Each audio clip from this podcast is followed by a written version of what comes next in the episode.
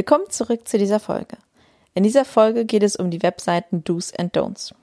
Wir sprechen darüber, warum du eine eigene Webseite benötigst, warum deine Webseite möglichst einfach sein sollte und was du alles optimieren kannst und warum du das auch tun solltest. Hallo und herzlich willkommen zur Online-Marketing-Sprechstunde für dein exzellentes Online-Business. Mein Name ist Lisa Mattler alias Frau Dr. Technik. Ich unterstütze Unternehmer und Selbstständige mit Freude und Humor dabei, die technischen und strategischen Hürden auf dem Weg zu einem erfolgreichen Online-Business zu nehmen. In meinem Podcast bekommst du persönliche Einblicke in mein Business sowie sofort anwendbare Tipps und Tricks für deine Strategie und Technik. Lehn dich zurück und lass dich inspirieren.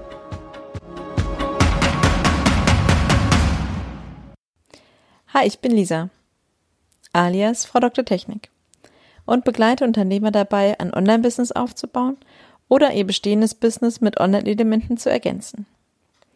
In dieser Folge geht es um die großen Do's and Don'ts bei Webseiten. Fangen wir an. Viel Spaß dabei. Zunächst einmal geht es um den eigenen Webauftritt. Der größte Fehler, den du machen kannst, ist nämlich, ja, gar keine eigene Webseite zu haben. Viele denken gerade am Anfang, Social Media würde reichen, um sichtbar zu sein. Doch lass uns mal überlegen, was passiert, wenn es wieder mal eine Algorithmusänderung bei Facebook, Instagram und Co gibt. Oder wenn eine Gesetzesänderung, wie zuletzt die DSGVO es dir untersagt, eine Unternehmensseite bei den Social-Media-Kanälen zu unterhalten. Dann stehst du plötzlich vor einem großen Problem. Denn deine Follower haben keine Möglichkeit mehr mit dir in Kontakt zu treten oder mit dir zu interagieren. Eine eigene Plattform kann dir keiner strittig machen. Das heißt, du hast die volle Kontrolle, was angezeigt wird. Du kannst deine Seiten gestalten, deine Unterseiten gestalten, aber zum Beispiel auch Pop-ups oder ähnliches gestalten, sodass die Leute sich in dein E-Mail-Marketing eintragen könnten. Das heißt, volle Kontrolle im Gegensatz zu ja, Algorithmusabhängigkeit bei Social Media. Daher solltest du dir gut überlegen, ob du wirklich nur auf Social Media setzen möchtest oder ob eine eigene Webseite nicht auch gerade am Anfang sehr sinnvoll für dich ist. Kommen wir mal dazu, dass eine Webseite möglichst einfach sein sollte. Fangen wir mit der Webseitenstruktur an. Getreu diesem Motto, nämlich Keep it simple, solltest du deine Webseite gestalten. Denn zu viel Inhalt, zu viele Seiten oder auch zu viel Call to Action vertreiben deine Leser eher, als dass sie sie halten. Daher gilt bei deiner Webseite, weniger ist manchmal mehr.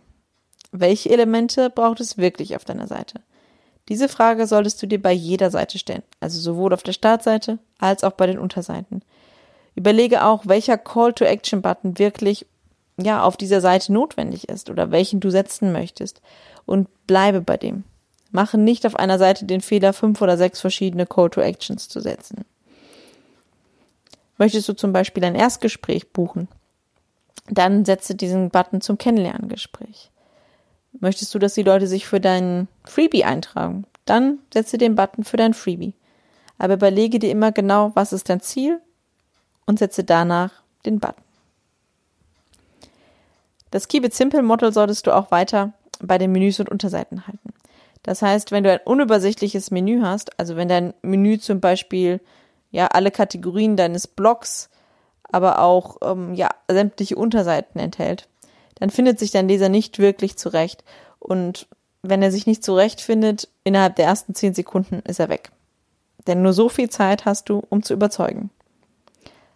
Daher solltest du alles nochmal auf Übersichtlichkeit und auf Bedienbarkeit prüfen, wenn du deine Webseite fertig erstellt hast. Zum Thema Unterseiten sei gesagt, dass nicht alles auf eine eigene Unterseite muss. Zum Beispiel muss nicht jedes Angebot auf eine Unterseite, denn du könntest zum Beispiel überlegen, eine Ja, arbeite mit mir Seite zum Beispiel zu gestalten. Überlege dir, welche Unterseiten sind wirklich nötig. Achte bei deinem Menü auch darauf, dass es eine Kontaktmöglichkeit gibt. Das heißt, entweder eine eigene Kontaktseite oder zum Beispiel auf jeder Seite unten die Möglichkeit, mit dir in Kontakt zu treten. Du kannst das Ganze auch natürlich über eine E-Mail-Adresse ja, in jedem deiner Blogartikel lösen. Also irgendeine Möglichkeit, mit dir direkt in den Kontakt zu treten. Kommen wir zum Inhalt bzw. der Lesbarkeit.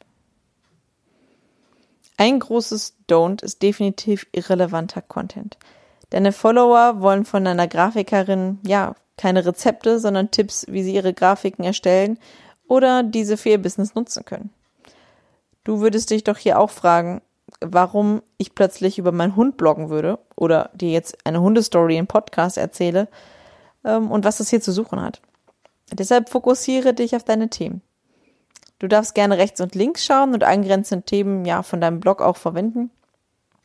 Aber du solltest nicht zu sehr abschweifen. Bei den Social Media Kanälen darfst du hingegen gerne alles teilen, dein persönliches und auch ja, dein Privatleben, wenn du das möchtest, ein bisschen preisgeben. Aber dazu kommen wir ein anderes Mal. Strukturiere deine Inhalte. Texte auf der Webseite sollten mindestens 250 Wörter haben. Und deine Keywords solltest du gut in die Texte integrieren. Aber bedenke bitte, dass du diesen Text für deine Leser schreibst und nicht ausschließlich für die Suchmaschinen. Für eine bessere Struktur kannst du Bilder in deine Texte einfügen und durch sinnvolle Überschriften deinen Text noch zusätzlich gliedern. Eine einfache Lesbarkeit. Nutze leicht lesbare Schriftarten und Farben für deine Seite. Schwarze Schrift auf weißem Grund lässt sich beispielsweise für das menschliche Auge leichter lesen als weiße Schrift auf schwarzem Grund. Bei der Schriftart solltest du ein wenig ja darauf achten, nicht zu verschnörkelte Schriften zu nutzen, also meistens Schriften, also sogenannte Sans-Serif-Schriften, das heißt ohne Serifen und auch nicht unbedingt für deinen Haupttext eine Schnörkelschrift oder eine Handwritten-Schrift nehmen. Gute Schriftarten für Fließtexte wären zum Beispiel Arial, Open Sans oder ähnliches. Kommen wir zur Optimierung. Da geht es im Wesentlichen um drei Aspekte. Die mobile Ansicht, dein SEO und deine Bilder. Fangen wir mal mit der mobilen Ansicht an. Denke bei der Erstellung deiner Webseite daran, dass die meisten Nutzer heutzutage mobil auf deine Seite zugreifen werden. Das heißt, du solltest deine Inhalte für die mobile Ansicht optimieren. Dies betrifft besonders die Menüführung, aber auch die Seitenabstände zum Bildschirmrand. Bei vielen Themes in WordPress zum Beispiel gibt es extra Einstellungen für die mobile Ansicht. Darauf solltest du immer einmal zurückgreifen und schauen, wie sich das Ganze, wie sieht das Ganze auf deinem Handy aus. Du kannst am Schluss, wenn deine Webseite veröffentlicht ist, auch einmal direkt auf deinem Handy gucken und nochmal nachjustieren. Der zweite Aspekt ist das SEO. Einer der häufigsten Sätze, die ich von meinem Kunden höre, ist, ach, SEO mache ich später. Hm, das ist nicht sonderlich klug. Denn Google crawlt deine Seite nicht jeden Tag. Das heißt, nachträgliche Änderungen sind nicht sofort auf Google übertragen. Daher solltest du am Anfang, von Anfang an SEO betreiben. Das heißt konkret mindestens deine Metatag-Beschreibung für jede Seite und jeden Beitrag anpassen, passende Keywords einbinden und die Bilder vernünftig benennen. Bitte mach diese drei Fehler nicht, dass du einfach deine Bilder irgendwie hochlädst, keine Keywords einbindest und die Metabeschreibung, naja, sich selbst überlässt. Denn das passiert, wenn du keine eigene Metabeschreibung angibst, dann nimmt Google einfach den ersten Satz aus deinem Text. Und im allergrößten Zweifel steht da noch sowas wie herzlich willkommen. Das sollte nicht sein. Nutze für die Keywords ein Keyword-Tool, um die optimalen Keywords für deine Seiten und Beiträge zu ermitteln. So wirst du besser für die Suchmaschinen gefunden. Auch solltest du bei Bildern passende Titel und Alternativtitel angeben und die Metabeschreibung deiner Seite anpassen. Kommen wir zu den Bildern. Damit dein Kunde überhaupt weiß, mit wem er es zu tun hat und was du anbietest, solltest du Bilder auf deiner Webseite nutzen. Allerdings sollten diese Bilder auch keine Überhand nehmen.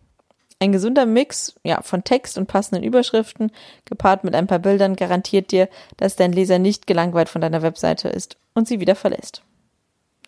Denke bei den Bildern daran, sie zu optimieren. Die Bilder sollten ja einen Dateinamen haben, der klar und deutlich ist, einen Titel und einen Alttext, der ebenfalls deutlich ist. Ganz wichtig ist auch die Größe der Bilder. Damit meine ich nicht zwangsläufig die Pixelgröße, sondern wirklich die reine Dateigröße. Die sollte bei möglichst unter 300 Kilobyte liegen. Bei größeren Bildern darf sie auch drüber liegen, aber größer als 1 MB sollte ein Bild wirklich nicht sein. Kommen wir zum Fazit. Der wichtigste Punkt ist, habe überhaupt einen eigenen Webauftritt und eine eigene Webseite. Und damit deine eigene Plattform. Der zweite Punkt war, keep it simple. Aufbau von Webseite, Menü und Lesbarkeit. Im dritten Punkt haben wir über die Optimierung gesprochen. Und optimiere, was geht. Die mobile Ansicht, dein SEO und auch deine Bilder. Das war's für diese Folge. Noch ein kleiner Ausblick auf die nächste Folge. In Folge Nummer 12 geht es um den Webseiten-Pre-Launch. Was solltest du beachten, bevor du deine Webseite online stellst? Wenn du beim Zuhören festgestellt hast, dass du deinen Webauftritt gestalten möchtest, dann lade dir jetzt meine Vorlage fürs Webseitenkonzept herunter. Dort findest du heraus, was du möchtest und strukturierst deine Webseite im Vorhinein. So sparst du dir jede Menge Zeit bei der eigentlichen Webseitenerstellung. Gehe jetzt in die Shownotes dieser Episode oder direkt auf meine Seite unter www.lisamattler.de slash Webseite.